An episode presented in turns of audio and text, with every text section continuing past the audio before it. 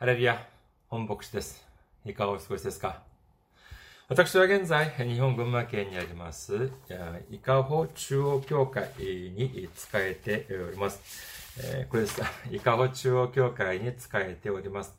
教会のホームページ申し上げます。教会のホームページは、日本語版は www.ikaho.jp、ikaho.jp です。こちらの方に来られますと、教会に関するご案内、そして日曜礼拝の時のメッセージをお聞きになることができます。なお、日曜礼拝の時のメッセージは、動画サイト、YouTube を通して視聴されることもできますし、または、ポッドキャストを通して音声としてお聞きになることもできます。次に、私は現在、キリスト愛、隣人愛のキリン宣教会に仕えております。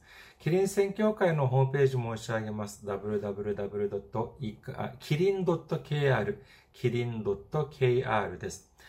そして、メールアドレスも申し上げます。キリンミッション@gmail.com、キリンミッション@gmail.com です。こちらの方にメールを送ってくださいますと、私がいつでも直接受け取ることができます。次に、先週も宣教支援としてご奉仕してくださった方々がいらっしゃいます。感謝です。3、イ・ジンムク。3、日本に復興を。3、ユン・ソンファさん。新教オ・ヒョンソンさん。ヒョン・ナムシクさんが宣教支援としてご奉仕してくださいました。ありがとうございます。本当に大きな励みになります。イエス様の驚くべき祝福と溢れんばかりの恵みが共におられますようお祈りいたします。次に、宣教支援としてご奉仕してくださる方々のためにご案内いたします。まずは、日本にある銀行です。群馬銀行です。群馬銀行、店番号は190、口座番号は1992256です。群馬銀行、店番号は190、口座番号は1992256です。次に、ゆうちょ銀行を申し上げます。ゆうちょ銀行は、記号は10450、番号は35644801。店番、店の番号は048です。ゆうちょ銀行、記号は10450、番号は35644801。店の番号、店番は048です。次に、韓国にいらっしゃる方々のためにご案内いたします。これは韓国にある銀行です。KB 国民銀行です。口座番号は 079-21-0736251 KB 国民銀行。口座番号は 079-21-0736251 となっております。私どもの教会はまだ財政的に自立した状態ではありません。皆様のお祈りと宣教支援によって支えられております。皆様のたくさんのお祈り、ご関心、ご参加、ご奉仕、お待ちしております。それでは、今日の御言葉見てみます。今日の御言葉、ローマ人への手紙11章15節の御言葉です。今日の御言葉は、ローマ人への手紙11章15節お読みいたします。もし彼らの捨てられることが世界の和解となるなら、彼らが受け入れられることは死者の中からの命ではなくて何でしょうか。もう一度言いましょうか。ローマ人への手紙11章15節。もし彼らの捨てられることが世界の和解となるなら、彼らが受け入れられることは死者の中からの命でなくて何でしょうか。アメン。ハレルヤ。主を愛する方は、アメンと告白しましょう。アメン。今日は皆さんと一緒にローマ人への手紙公開101回目の時間といたしまして、待たれる主というテーマで恵みを分かち合いたいと思います。今日はまず私たちに馴染み深い話からしてみましょうか。ルカの福音書15章11節以降を見ていますと、いわゆる帰ってきた放蕩息子という内容がのお話があります。教会に数年通った方、あるいは、教会に通わなくてもですね、かなり、ご存知の方もかなりいらっしゃるのではないかというふうに思われますが、今日はですね、このメッセージ、この御言葉をもとにして、私たちが今までこの御言葉をもとにして、まだ、考えていなかった部分をですね、合わせて含めて分かち合うことによって、恵み豊かな時間となることができますようお祈りいたします。まず、聖書を持っておられる方はですね、動画とか、あとは音声でしたらですね、ちょっと一時停止をして、ルカの福音書15章11節以降を開いてみてください。持ってなかったら大丈夫ですけども、もし手元に聖書がございましたら、ルカの福音書15章11節以降をご覧になっていただければと思います。今日はですね、11節から21節まで見てみたいと思いますが、これを3つに分けてですね、見てみたいと思います。まずは11節から14節までを見てみましょうか。ルカの福音書15章11節から14節。イエスはまたこう話された。ある人に2人の息子がいた。弟の方が父に、お父さん、財産のうち私がいただく分をくださいと言った。それで父は財産を2人に分けてやった。それから何日もしないうちに弟息子はすべてのものをまとめて遠い国に旅立った。そしてそこで放蕩して財産を湯水のように使ってしまった。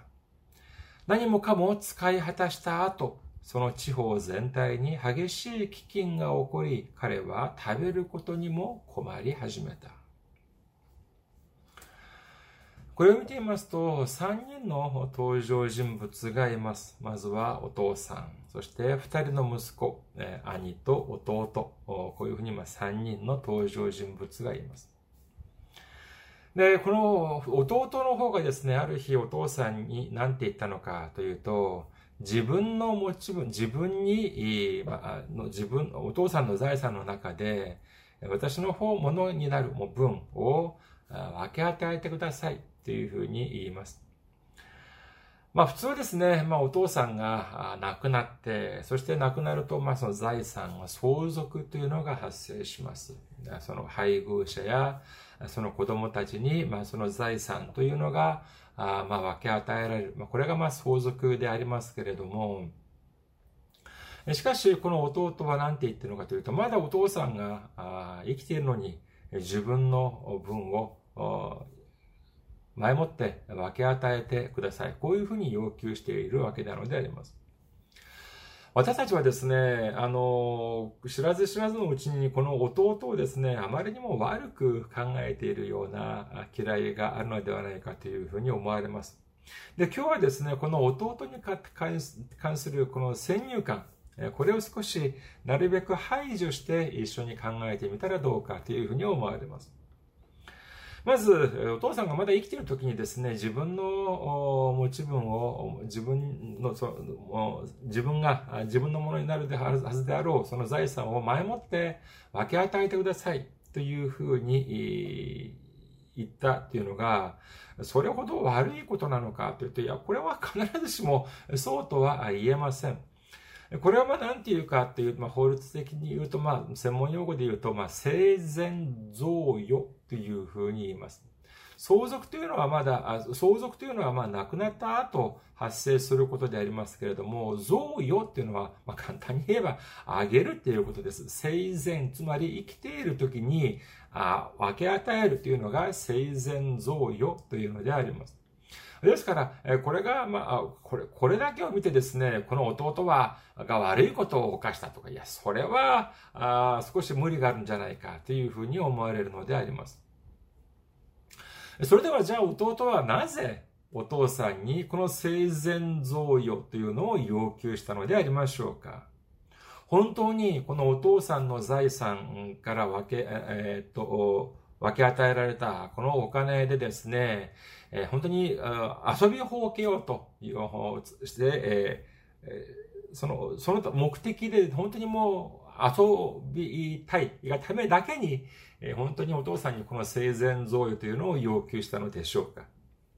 もちろん、それもあり得るというふうに、言えますけれども、私たちがここで注目しなければ何かというと、注目したい点というのは何かというとですね、それは、この弟がお父さんにこのような要求をしたときに、お父さんはこれを禁じなかったということなのであります。お父さんが考えるに、この弟にですね、そのような生前贈与をして、たくさんのお金を与えたら、こいつ、間違いなく問題を起こすぞ、ということであったのであればですね、お父さんはこれを許さなかったはずであります。しかし、お父さんはこの弟の要求に対して、何の、ことも言いませんでした。ただ、要求するがままに、あ、そうか、じゃあ分け与えた、ということなのであります。この弟においてですね、この悪い意図がなかったというふうに考えればどうなるでしょうか。本当にお父さんの財産、このお金でですね、このお金を悪いところにたくさん使ってしまったのか。私はですね、ここにおいてもですね、その偏見を捨ててみるとどういうふうに考えられるかということを少し思いを巡らしてみました。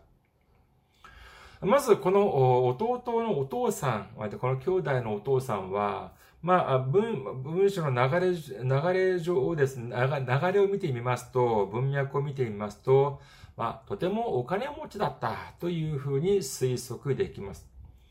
それはそうでしょう。一般の庶民だったら、自分の分け前を与えてください。自分の相続分を与えてくださいって言ったって、ねえ。いや、そんなもんまだないよっていうふうに言うかもしれません。分け与えられるべきってそんなものはないというふうに言うかもしれません。でもですね、この、推測するにこのお父さんはとてもお金持ちだったのではないかというふうに思われます。ですから、今で言うと、大企業の社長ぐらいになるのではないか。だから、分け与える分もあったでありましょう。でもですね、じゃあ、私はこういうふうに想像をします。この弟がですね、このお父さんの会社の経営の仕方を見てみると、少し不満があったのではないかというふうにも考えられるのであります。いや、今はお父さんみたいにですね、今は家畜を買うのではなく、不動産に投資すべきなのに。いや、今は長期的に見て、子牛を買うよりは、羊をもっと買い入れた方が将来性があるのに。というふうにですね、いや、これはお父さんのように、これはこういうふうにすべきではない。これはああいうふうにすべきだ。というふうにですね、少しそのような不満が、この弟にはあったんじゃないか、というふうに考えてみました。もしですよ、この弟がお父さんの財産を騙して奪ってしまうということでもなく、このようにですね、お父さんの経営方式に関して少し他の意見を持つということ。これは十分あり得ることでしょう。これをもってですね、弟が悪い。こういうふうに言うのは、これはやはり無理があるというふうに思われます。で、そのような話をお父さんに、何度か進言したことがあるかもしれません。これはこういうふうにすべき、お父さん、これはこういうふうにすべきではなくて、これはああいうふうにすべきです。これはああいうふうにすべきではなくて、これはそういうふうにすべきです。こういうふうに、進言したかもしれません。しかしですね、このお父さん、一向に自分の意見を聞き入れてくれません。それでですね、何度もそういうことがあってですね、とうとうついに、お父さんにこういうふうに言いました。お父さん、私ももうそろそろ、子供ではありません。大人です。もう私もですね、自分のやり方でビジネスをやってみたいと思います。ですから、チャンスをください。いわば、独立させてください。こういうふうに言ったかもしれません。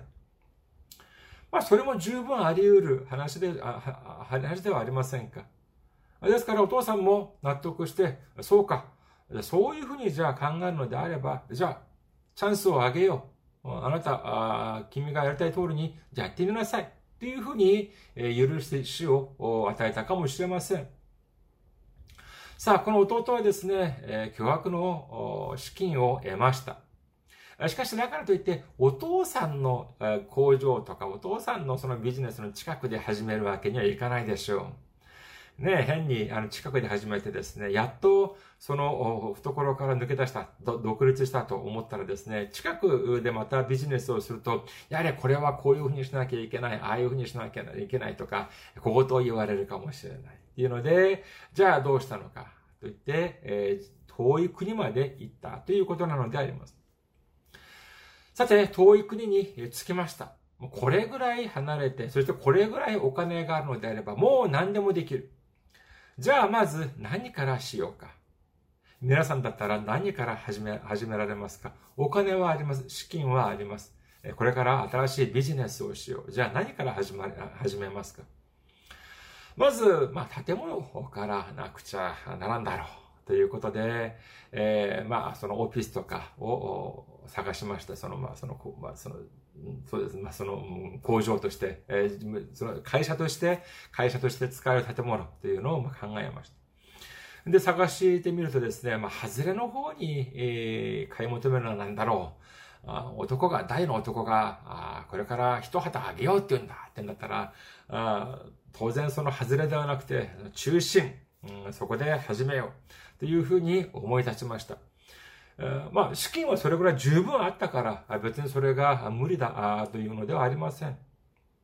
それだけでなく、これからは社長の息子ではなく、もう社長、自分が社長です。じゃあ、そうなると服も少し新しく知らなければならない。そんな古いその服だったら、こんなビジネスもうまくいくはずがない。というので、服もあつらえ、そして社交界にも進出しなければならない。自分のお父さんはいつも会社に会社にこもって仕事ばっかりしていた。しかし、今の世の中、ビジネスをするためには人脈も必要じゃないか。じゃあ、パーティーとかもいて、そして、ゴルフもしなきゃならんだろう。それで、立派な服もあつらえ、そして、素晴らしいパーティーにも行き、もちろんゴルフクラブも一番高いものを買い求めました。くどいようですが、それくらいの資金はあったんです。さあ、次はどうしましょうか。上流階級、セレブたちが集まるパーティーとか、あるいは彼らが行くゴルフ場とかにですね、バスや電車に乗っていくわけにはいかないでしょう。じゃあどうしなきゃいけないのか。じゃあ、車も買い求めました。だからといって、セレブと肩を並べようというのに、軽とか、あるいは中古を買い求めるわけにはいかんでしょう。ですから、その富裕層と肩を並べられるくらいの車、新車を購入いたしました。高級車です。ここまで見てみましょう。ここまで見てみると、この弟が何か大きな過ちを犯したものってありますか？もちろん、消費が少し、膨らんだというのはありますけれども、だからといって、人様のものを騙したのでもなく、そして、ただ自分のお父さんからもらった、それくらいの資金があったので、それを使って、いい服や車を買った。そしてゴルフ、そしてパーティーとかに行ったというのは、これはビジネスのためだ。というのであれば、これだけをもって、そんな罪を犯したというのは、これはそこまでは言えないのではないでしょうか。ルカの福音書15章30章を見ていますとですね、その兄がお父さんに何て言ってるのかというと、弟がお父さんのお金をですね、遊女たちと一緒に使い込んでしまったというふうに言っていますが、これはあくまで、これはお兄さんの想像でしかありません。その間、長い間、その遠いところに行っていた弟、今、会ってもないのに、弟がどこにどれくらいのお金を使ったのかというのを、兄が知る由もないではありませんか。さて、この弟はビジネスを始めます。自分が持った資金を元にしてですね、お父さんがやっていた、そのようなアナログ方式ではない、今風に言うと、情報化時代に合わせてですね、自分の知識と経験を元にして、多方面に素晴らしいビジネスを始めます。しかしですね、これがどういうわけか、なかなか自分の思い通りにいきません。いろんな人脈を通して得た情報を分析して投資をしましたけれども、これがいかんせん、自分が株を買ったら下がり、自分が株を売ったら上がる。不動産も購入したら何かしら規制に縛られてしまったり、そしてちょうど為替市場的にもこのようなかなり難しい状況になってしまっている。なぜか知らないけれども、自分が手を出すすべてが裏目に出てしまって、損害を被ってしまった。いや、間違いなくチャンスはまだある。再起はできる。そういうふうに思って何とか粘っていましたけれども、状況が良くなるどころか、だんだん悪くなっていくばかりです。負債も増えてしまいます。社員に給料もろくに上げることができません。これからはもう財産をすべてなくしてしまいました。そういうふうになってしまったら当然、会社も車も、そしてすべての財産もなくなってしまいました。それでも国の経済の状況が良ければ、なんとか就職もできるものですけれども、そこに泣きっ面に蜂と言いますか、本当にその国に飢饉が迫ってきたというではありませんか。経済はいいけれども、自分だけ潰れてしまったのであれば、就職をして、給料をもらいながら、借金も少しずつ返して、なんとか生活ができるというものでありますけれども、しかし、その国の状況も今、もう最悪です。いわば、大恐慌に見舞われたという感じでしょう。それに、そこは遠い国でありました。それでなくても職場がない、仕事がないという状況でですね、同じ条件でなのであれば、当然その地元の人を最初に採用するでしょう。変に遠くから来た人を採用するということは、その人を優先的に採用するということはないはずです。ここまでが14節までです。じゃあこれから次見てみましょうか。15節から19節です。ルカの福音書15章15節から19節。それでその地方に住むある人のところに身を寄せたところ、その人は彼を畑に送って豚の世話をさせた。彼は豚が食べているイナゴ豆で腹を満たしたいほどだったが、誰も彼に与えてはくれなかった。しかし彼は我に帰っていった。父のところにはパンの有り余っている雇い人がなんと大勢いることか。それなのに私はここで飢え死にしようとしている。立って父のところに行こう。そしてこう言おう。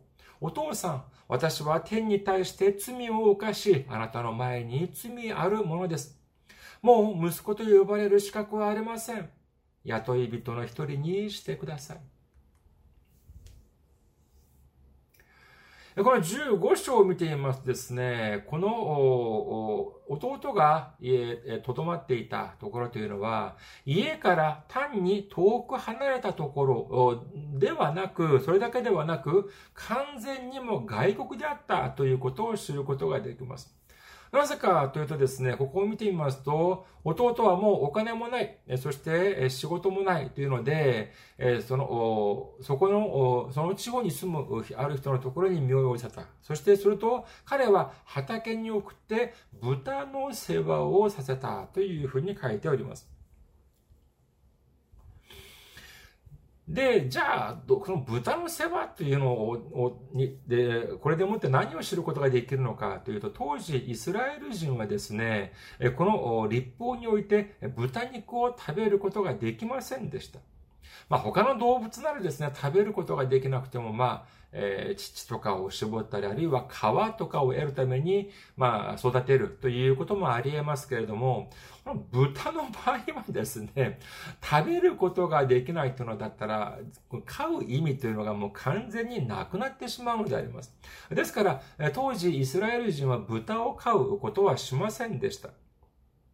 ですから、そこはイスラエルではなく完全に外国であるということを知ることができます。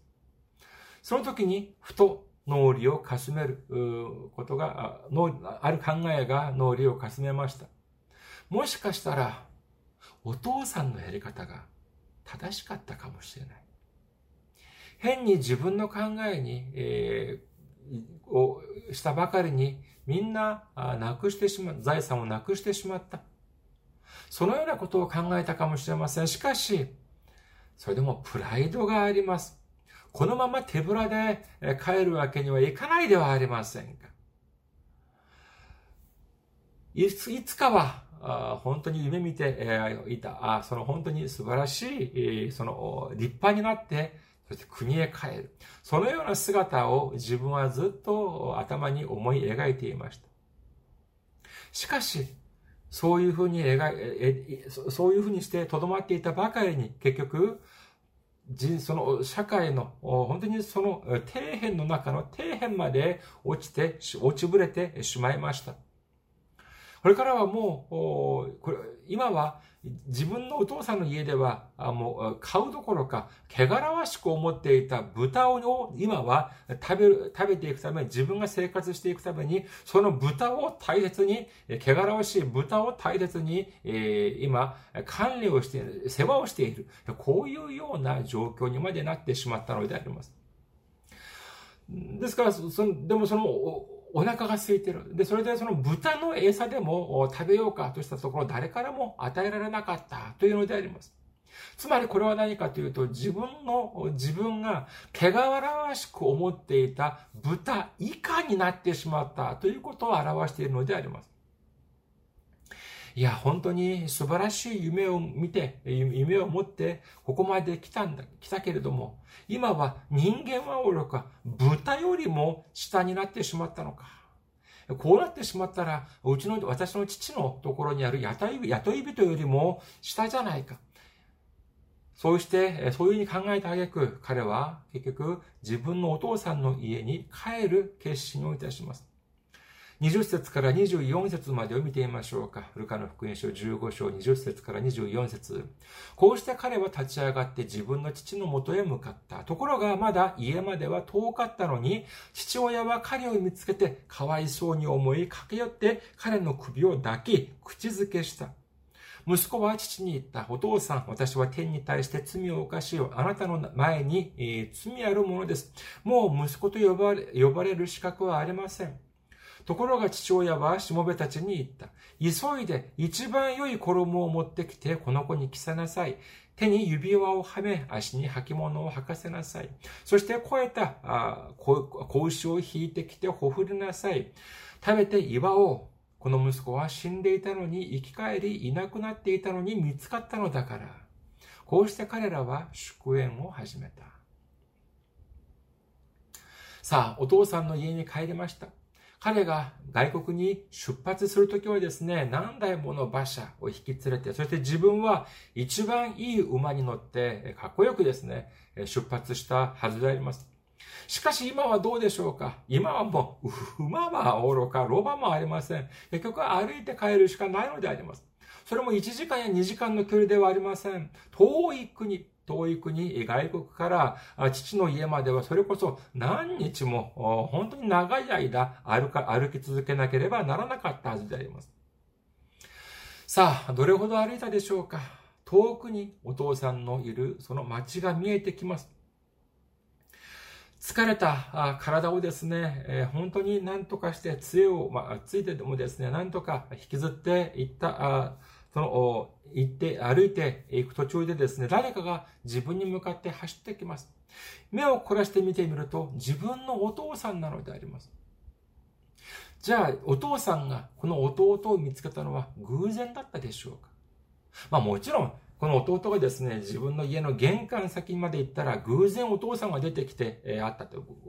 ちょうどお父さんが出てきたというのであれば、これは偶然でしょう。しかし、本文はどうでしょうか。家に近づいたのでもありません。まだ距離があったと言います。にもかかわらず、このお父さんが、この弟を見分けることができた、見つけることができたというのは、これはどうしてでしょうか。そうです。弟を待ち続けていたのであります。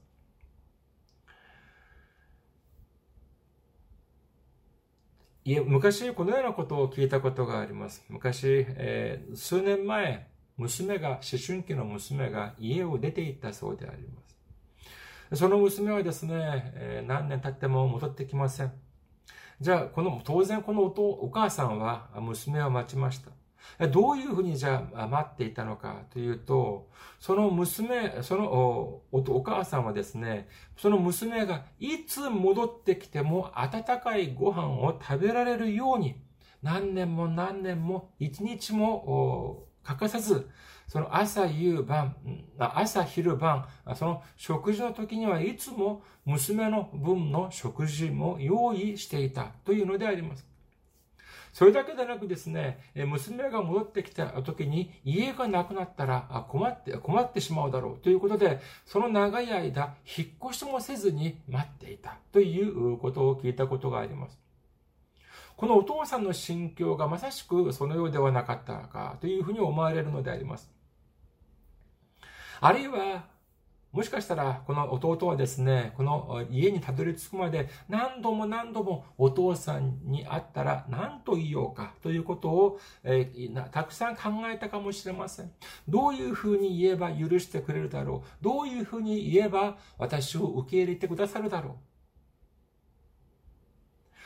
お父さんが向こうから走ってきて抱きついた時ですね、彼は何度も何度もその準備していたそのセリフを言いました。しかしお父さんはどうでしょうか。お前ね、どこで何をしていたんだ。これはどういうことなんだ。何があったんだ。あんなたくさんあったお金どこに使ったんだ。なんでこのような、どうして今このような姿になってしまったんだ。じゃあお金はどれくらい残っているんだ。などなど。人間的にしてみれば、本当に聞きたいことがたくさんあったはずであります。しかし、このお父さんはどうだったでしょうか。何も聞きません。何も尋ねません。そして何というふうにしたでしょうか。ルカの福音書15章22節から23節。ところが父親はしもべたちに言った。急いで一番良い衣を持ってきてこの子に着せなさい。手に指輪をはめ、足に履物を履かせなさい。そして肥えた子牛を引いてきて、ほふりなさい。食べて祝おう。お父さんは今それが問題じゃないんです。弟がいくらお金を使い果たしたと言っても、依然として父の家は豊富です。豊かなのであります。お父さんはしもべたちに言ってですね、一番良い服を持ってきて着せなさい。手に指輪をはめさせなさい。そして足に履物を履かせなさいというふうに命じました。私たちは今日この部分に少し注目してみたいと思うのであります。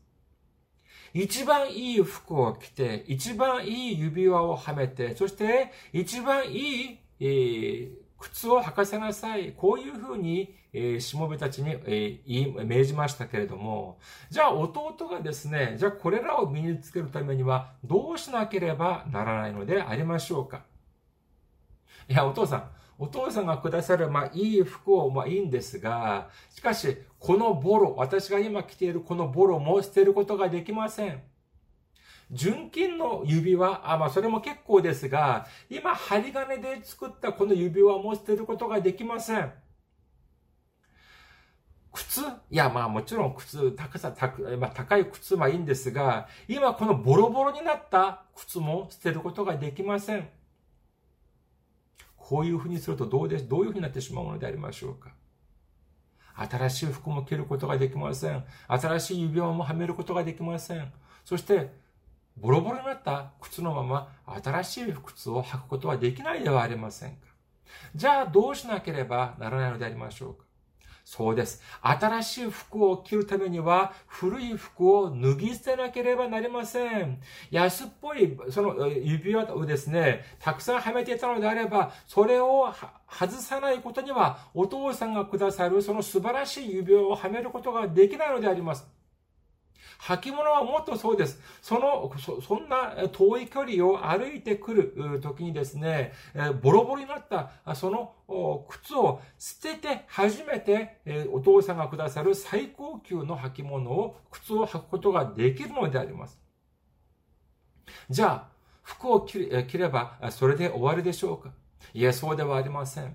今までは本当にボロになったトレー、ジャージとかを着ていたらですね、どうですか？どうせ古いジャージなんだから、なんか汚れたら手を拭いたりですね、そのズボンもジャージですから、その土の上とか、その地べたにどこでも座ることができます。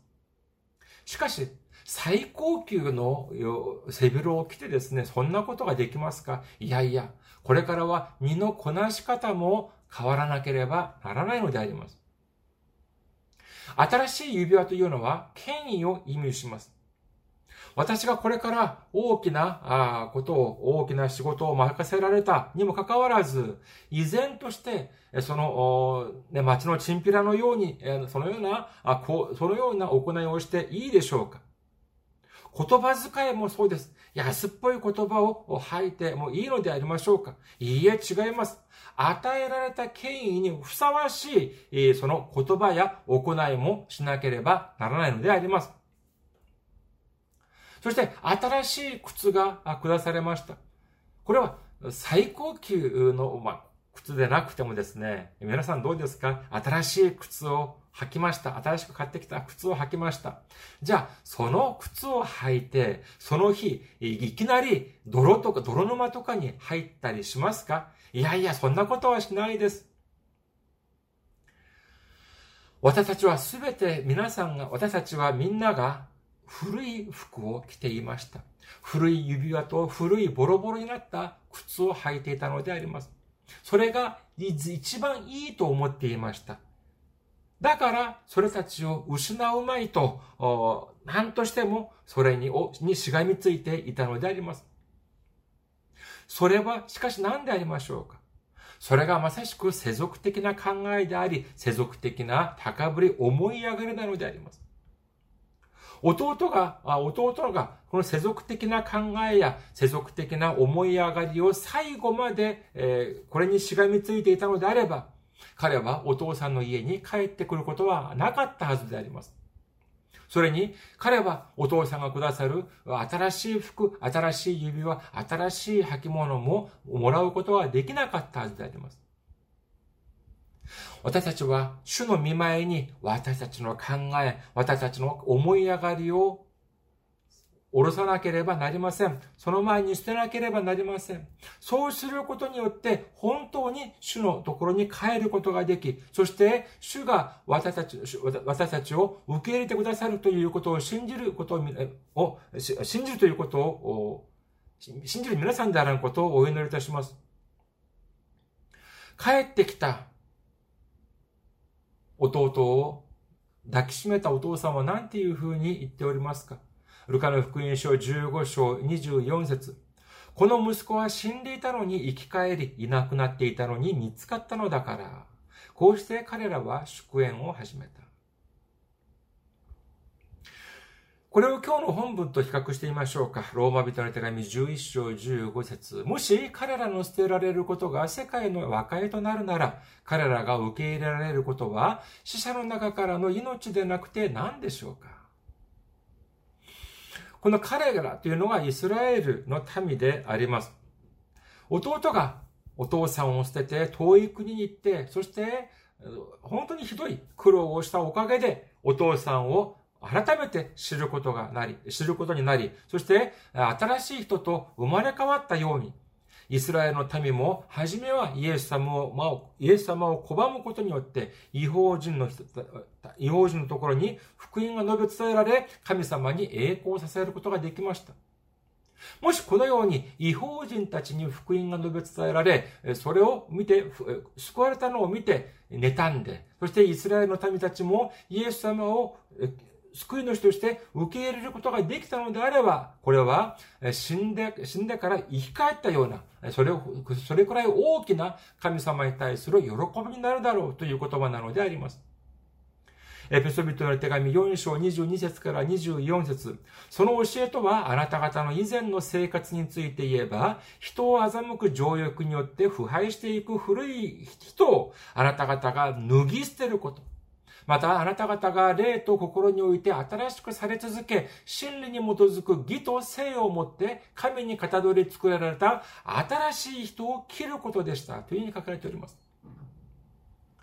私たちは古い人を脱ぎ捨てなければなりません。そうすることによって初めて新しい服を着ることができ、新しい指輪をはめることができ、新しい靴を履くことができるということを信じる皆様であることをお祈りいたします。人間はですね、人間的に見ると、お父さんが謝ることはあります。お父さんが誤り、息子が正しいという場合も、そういうこともあるでしょう。しかし、神様と私たちの関係はそういうことはありえません。神様が間違って、私たちが正しかったということは、たった一度もないのであります。決してありえません。私たちは義であり、真理である神様に従うということこそが、本当の正しい道、唯一の正しい道であるということを信じる皆様であることをお祈りいたします。今も主は私たちを待っておられます。満身創痍になった私たちが主に戻っていくことをですね、戻ってくることを、昼も夜も、とても遠いところから私たちを待っておられます。そして、ただ待っているのではありません。手ぶらで待っているのではありません。私たちにくださるべき、新しい服、新しい指輪、新しい、靴を備えて、そして待っておられるのであります。これからは、待ってくださる主の御前に、私たちが全てを捨てる番であります。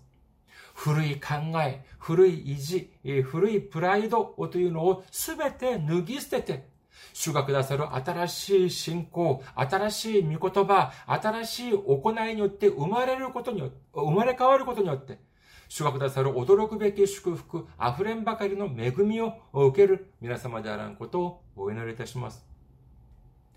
ありがとうございます。また来週お会いしましょう。